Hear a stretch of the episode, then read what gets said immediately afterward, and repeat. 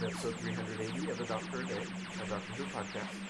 My name is David, and I'm here with my wife. Hello. Today we're going to talk about the first episode of The Armageddon Factor. Yes, the sixth episode of the Gita Dawn. We open with a melodramatic space soap opera, talking about a couple and their man is like going off to war and to fight for Atrios and blah blah blah goes on, and then back in the TARDIS, the Doctor and Romana are talking of Atrios and the twin planet Zeos, and she said, "Well, didn't they teach you anything in the academy? The twin planets of this system," and so they are tracking down where they go with this, with the sixth segment. We go back to the soap opera, and the image pans out from the screen to show a bigger room, a dark, dirty, dingy, broken down, dusty room full of patients in various stages of being helped or dying. It's a hospital ward of sorts, and they're under fire. There's bombing, and debris falls down from the roof, and very bad state. Then our scene shifts to computer readouts and screens, and we're in a control room, and reports are being radioed in from different sections and sectors of damages and being under fire. And one is such as the hospital, this ward has been bombed and damaged. There is a man in a very big red uniform with a shiny eagle on it, and he is called the Marshal, and he is waging this war. There's a young woman in a long purple gown with a circlet on her head, and we learn that she's Princess Astra. She goes to the Marshal and wants to go to the hospital to help the wounded, and the Marshal argues with her and says, "Oh, you shouldn't be going anywhere and unescorted," and they have words about, she's saying how they need to work towards peace. The war has been gone on for so long, and there's so many people dying and being injured. And he says, "Well, you need to win peace, not just ask for it." And they have more words about that. He does allow her to go, but she must have a guard with her. And he taunts her and says, "I'm sure that Surgeon Merak would be happy to see you again," or something like that. So she travels over to the hospital ward. At the ward, on the TV screen, and after the soap opera, the Marshal comes on, and he talks about the war and their damages and their fight against Zeos, and he addresses his people. Princess hears that and scoffs. His people? What's he talking about? So she tours the hospital ward and assesses the damage and addresses Surgeon Merak and says, "Why are these people, our brave soldiers, laying on the floor?" It's like, "Well, there aren't beds, Your Highness." And then he finds a reason to get her off in another room, and they have some time alone. He says he needs to check her rad counter, I think he calls it, rad check, a bracelet she has on that has kind of a light in it, and so when they're together, she says, "Oh, I was so worried. I heard the hospital ward was being bombed, and are you all right?" He asks her about her contacts to Zeos, and she says that She's tried to contact them to try to work for a peace, and their transmissions just seem to are blocked, or they seem to just go nowhere, and this why they have no idea why. Meanwhile, the Marshal is talking to his second command, Major Shapp, and he's looking for a lost fleet. And he says, no word of the lost fleet, Marshal. And he says, something is blocking. They can't get to the fleet. They can't find out where they are. Something is blocking it. So something were in the way. The Doctor and Romana materialize TARDIS, and they open the view screen and says, well, they should be parked somewhere above Atrios and going to get the segment. But when they look, there's just empty black space and no sign of the planet. And then Romana thinks there's something terribly, terribly wrong. The Doctor comes to that realization as well. And Romana wonders about the Black Guardian. The Doctor says, well, it looks like something has gone really wrong, something fairly serious.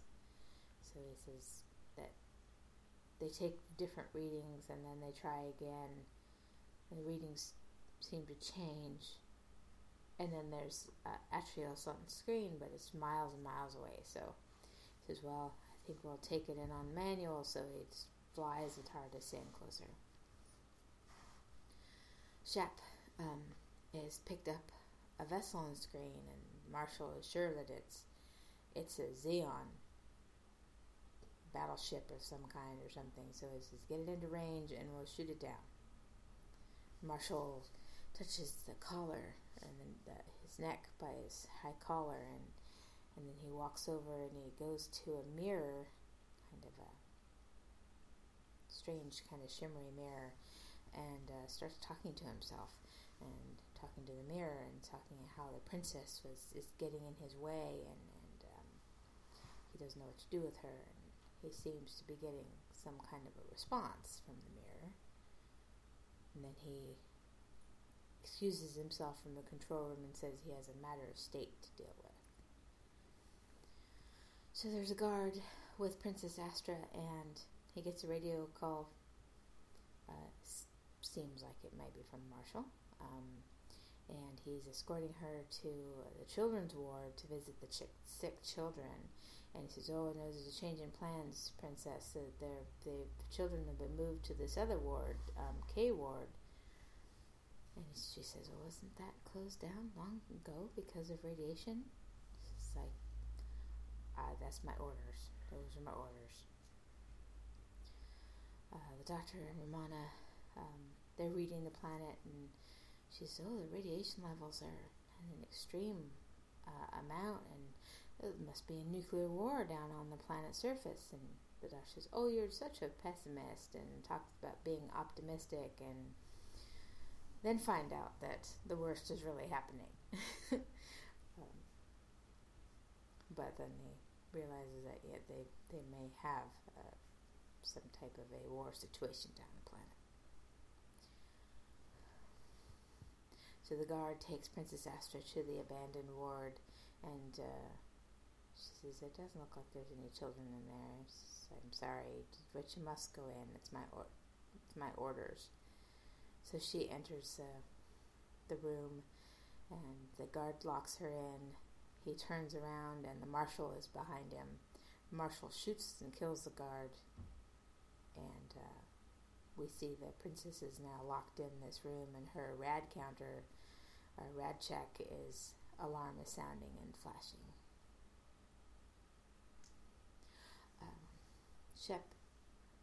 Shapp tells the Marshal that the ship is in range. So the Marshal has gone back to the control room and says, vaporize it. And Shapp says, well, shouldn't we try to apprehend the ship and people on it and ask them, interrogate them? No, vaporize it. So they fire upon the ship, which is the TARDIS. And the TARDIS, the Doctor And Romana sees something heading towards them. Says, oh, a welcome party? He says, no, K9, what is it? He says, oh, it's a nuclear warhead. Impact in 3, 2... immediate, so they put the tracer in the console to land as close to the segment as they can, and they dematerialize. The Marshal thinks, oh, they got it, because they see the blast on their screen, but Shapp says, I'm not so sure. I think I saw it disappear before impact. But Marshal doesn't want to hear any of it. So they exit the TARDIS, and the Doctor turns to Romana and says, don't say it. Like, what, another underground passage? And she just looks, well, how far down do you think we are? And K9 says, like, 400 meters or something, and how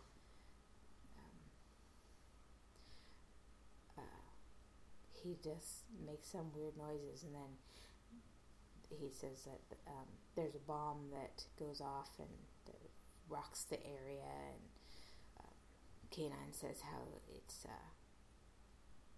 high but variable radiation levels, and it's affecting him as well.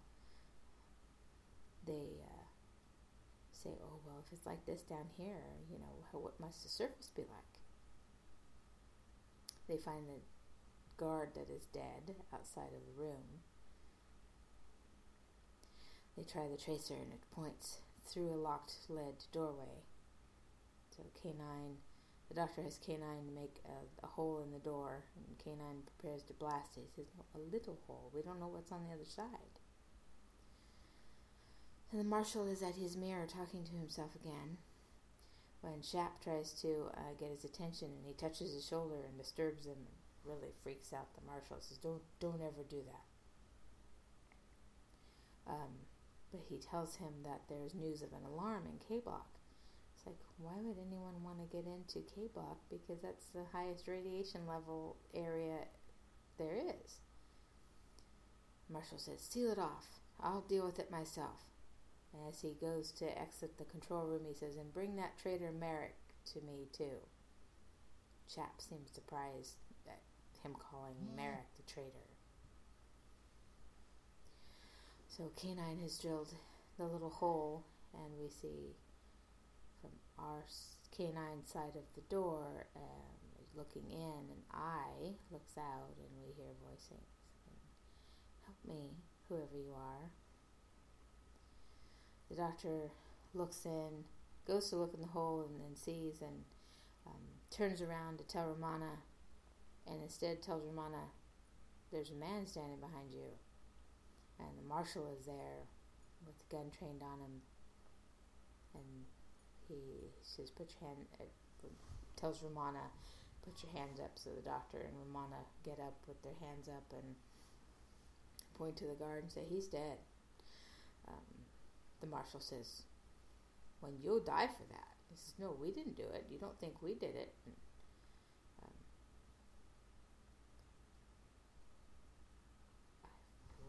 what the question was, I'm sorry.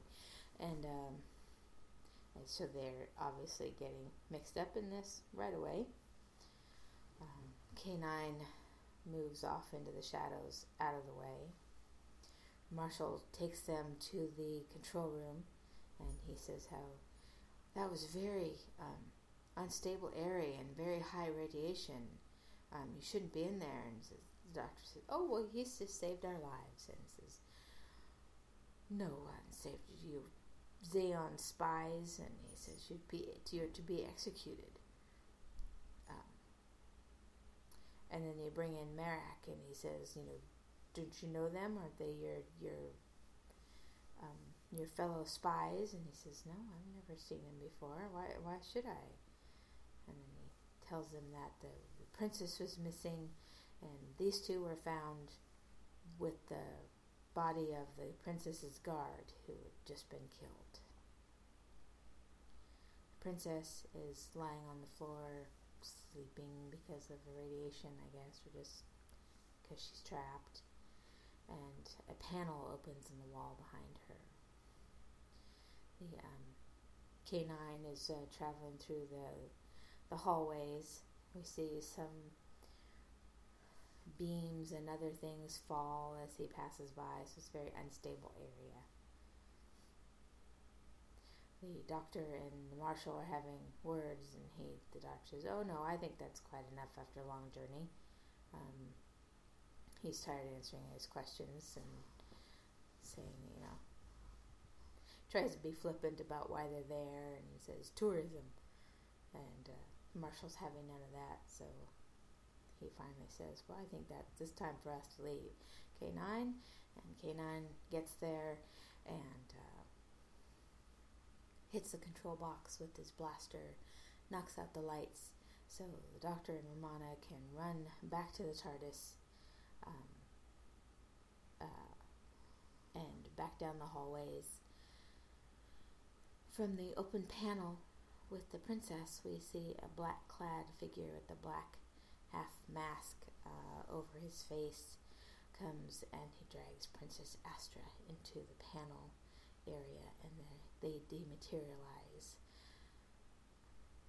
The Doctor and Romana get back to where they left the TARDIS, and the TARDIS is gone. And we end. So, we start the 6th segment episode. I think that it flows pretty well. We're thrown right in the middle of this war between the two planets that we learn about right away, and I think it flows really well. I think there's interest in the story, not helped by the space soap opera really, but there's an interest anyway. And I don't entirely understand the presence of the soap opera bit at the beginning. I'm guessing that it is probably like a showing state-sponsored television to sway the populace that you know, the war is good, the war is just, you know, we need to fight for our happiness and together. And I gotcha. Because it's followed. I didn't see it that way. To me, it felt like at best maybe they were trying to contrast, I guess, the war and misery around them. The happiness in the show versus the war and misery in their real lives. Yeah, it could be probably served that purpose too. I think its ultimate goal. Yeah, I wasn't seeing it as propaganda, but you could be right there. And you know, just think, these are the people that are fighting, and everyone believes in it, and look what wonderful lives they lead, and you know, I think the sets of the control room are, you know, very ordinary military, you know, space military type banks of monitors and readouts and radio transmission type things, and a big map of like the war zones that lights up red where there are strikes. Yeah, and in fact, oddly enough, they use pretty much the same radiation symbol that we use. How about that? Yeah. Amazing coincidence. It really is a universal symbol, isn't it? Yeah. But I think that it looks really good. I mentioned the Marshal's very very red, bright outfit. His tunic and then black pants, but it's got the same like iridescent, shiny. Eagle. Yeah, the eagle's made of this like tape, I guess, strips of this shiny metal material that's iridescent as well. That they used. They also used it in some of the little detail on the uniforms that the refinery people wore in the Power of Kroll. They had little squares of it in like a little plasticky thing to look like a little decal on their thing, and then they had some stripes across. So, somebody found that, and they're putting it to a lot of use, I believe. Maybe they found it in a craft store or a fabric area. It's like, ooh, let's use this. It's shiny and, you know, sparkly. They must have. Appeals to the magpie in me, I have to say. But and I think they have the same narrower strips of that along the the yoke that comes down over the torso area of the princess's long gown. I think it also has the little shiny strips. Oh, did it? Down. And then Shapp has some on his uniform. His uniform is all black and very broad-shouldered and everything. So very military might displayed in how they look. And then that's contrasted with the drab conditions of the war-torn hospital. So I think they have this dichotomy of in place of this the shiny and bright versus the grimy reality of this war that's taking place. So I think that's very good so far.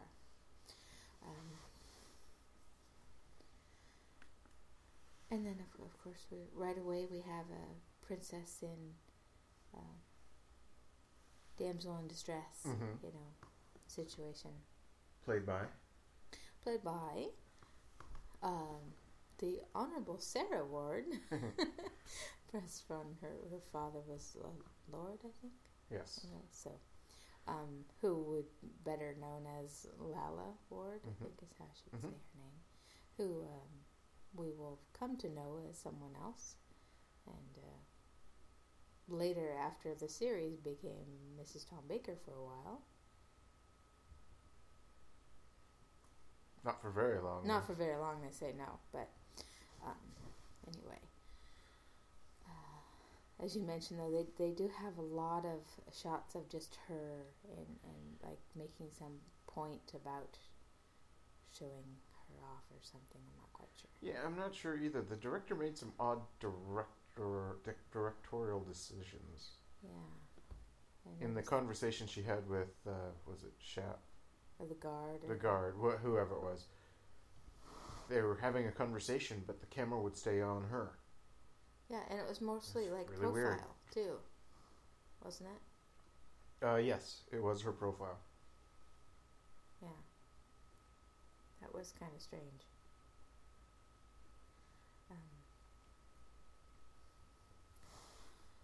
So we have that situation. We have the dichotomies of war, that we have the princess who wants peace, who's not really in control of her own people. Marshal's in control. A very interesting situation to start with, I think, for a first episode. How so? Huh?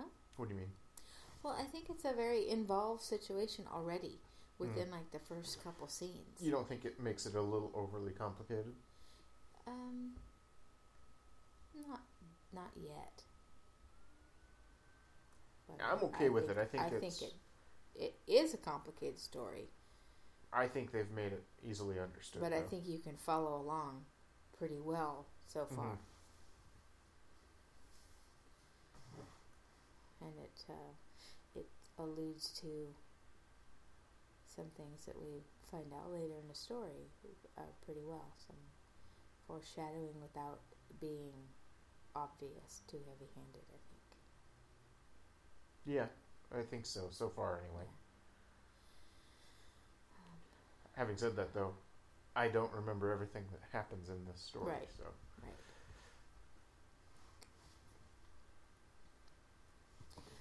I remember more vaguely how some things happen near the end, but some of the other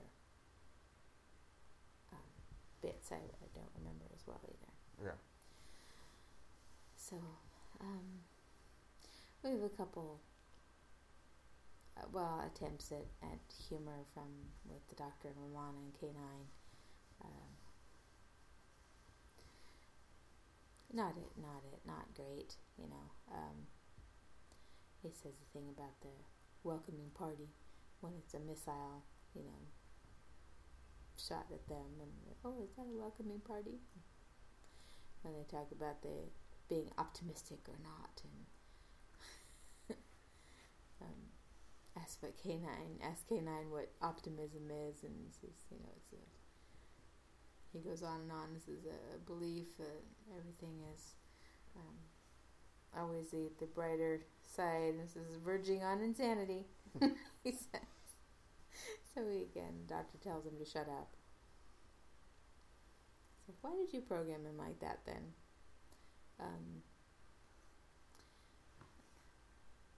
The best bits we get is I think when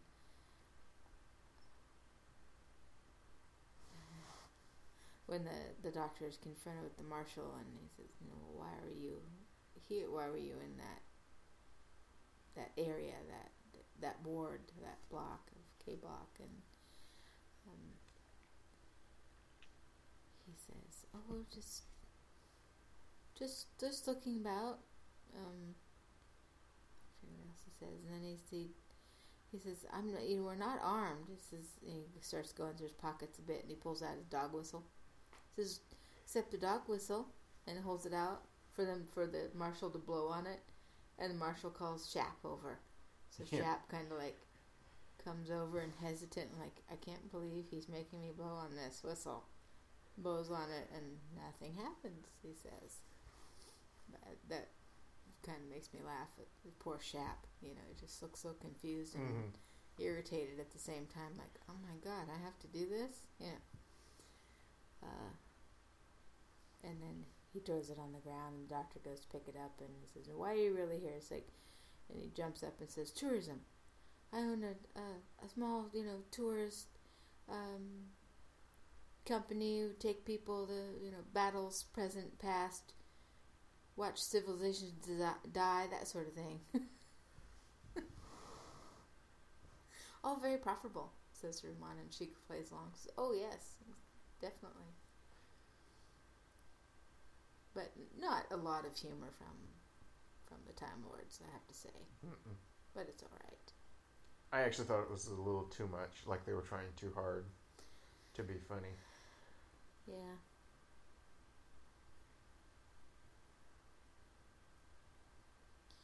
It seemed like it usually comes a little more naturally, and it didn't seem like that's the case this time. Right. More strained.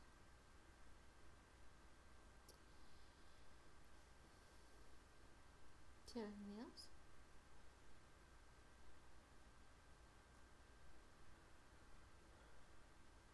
No, not yet. Nothing I can think of. Yeah.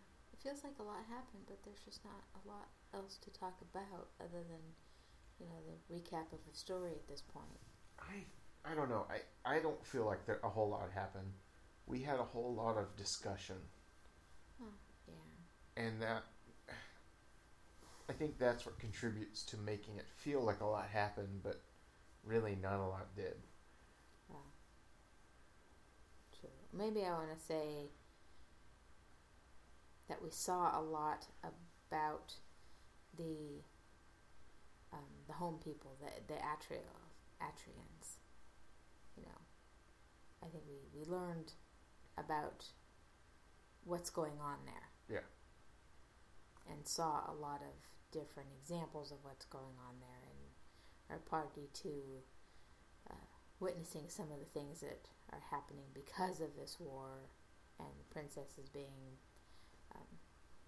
shut up in this radiation ward to get rid of her, and you know, then it starts getting into a little more detail of different things, so as we head on to more of the story, I feel we'll find out more. And I feel like we want to know a little more as we get to our ending and then think about the next one. Mm-hmm. So, yeah. I don't have a whole lot else to say about it right now. Shall we do the cliffhanger? Mm-hmm. Which is... The TARDIS is missing. TARDIS is missing. In fact, I said to you, it's like, okay, Did I miss that the TARDIS got covered with rubble? Because they look and it's like just a big heap of broken beams and rocks and styrofoam rocks and, you know, everything where they thought the TARDIS would be. So it's like, was that supposed to be that it got covered by stuff? And you said I hadn't missed the TARDIS being covered by rubble. If you missed it, I missed it. The only thing I could remember was when K9 was heading down the hallway on his way to the control room, following after the Dr. Romana, we see him go by a section that a beam falls down and other rubble and dust and debris starts to collapse as he goes by. So I guess that's supposed to lead us to believe that the TARDIS might be covered by stuff, or is just missing and it's more rubble in the area that was behind it. So how effective that is, I don't know. But it hasn't been that long since the Doctor and Romana have been separated from the TARDIS, so has it? For a while it happened all the time. Right. But I think it's been a while since it's been maybe taken or somehow moved. It's been a while. Yeah, I think it was the last time with the Master. It feels like there should have been a time with Tom Baker, if nothing else.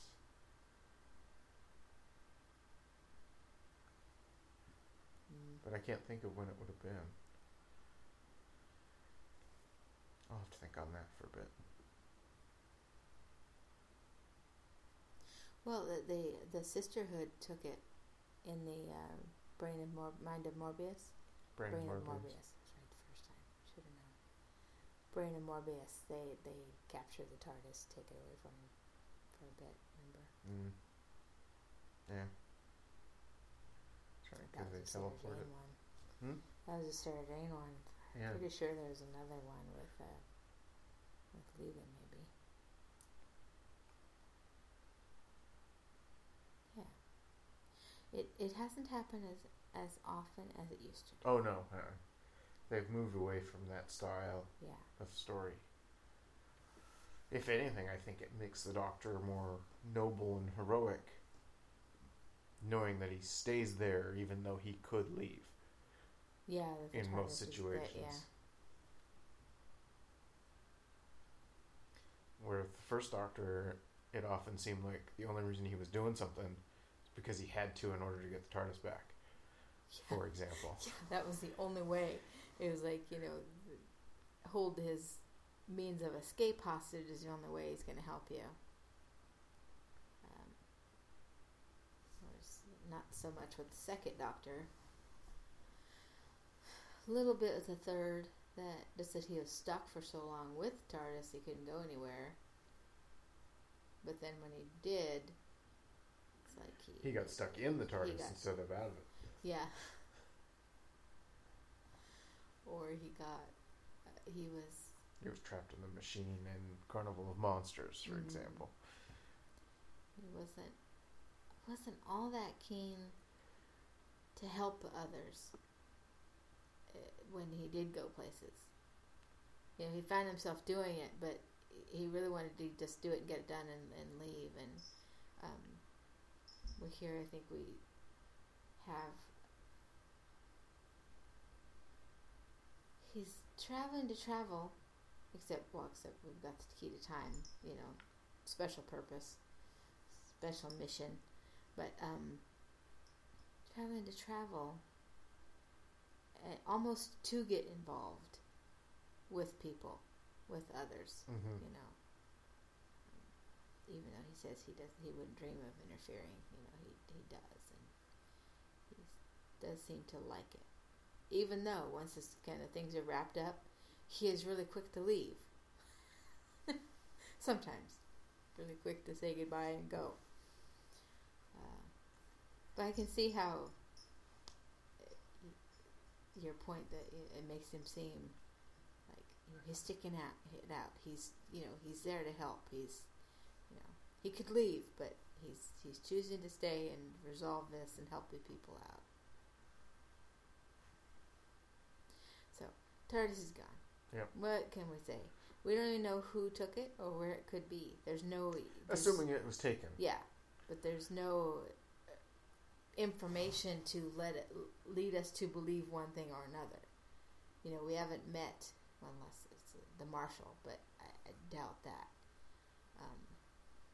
He doesn't even think they have a ship because he thinks that they got blown out of the sky or whatever. So it's interesting and effective in that way, is that in that we have no real clue as to what could have happened to it at this point. Nothing leading up to it. No, it just sort of surprised it on us. Could have known about it or anything like that. Just a complete surprise that, you know, it's gone. So that's pretty good. Or fair enough. It's fair enough. End. I guess ending on a surprise is okay. Yeah. I think part of the effectiveness of the ending is what happens before that, where we see Princess Astra dragged into the transmat behind that panel by the black-clad, masked person and dematerialized, which leads to more questions. So you kind of have a dual thing happen, you know. Dual ending, really. So a cliffhanger kind of for the locals, cliffhanger for our protagonists. So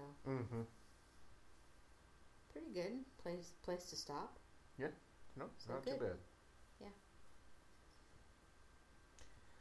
and that's where we will end. Join us on Monday when we talk about episode 2 of The Armageddon Factor. Maybe we'll find out what happened to Princess Astra. And maybe the TARDIS. Join us then, and thank you for listening.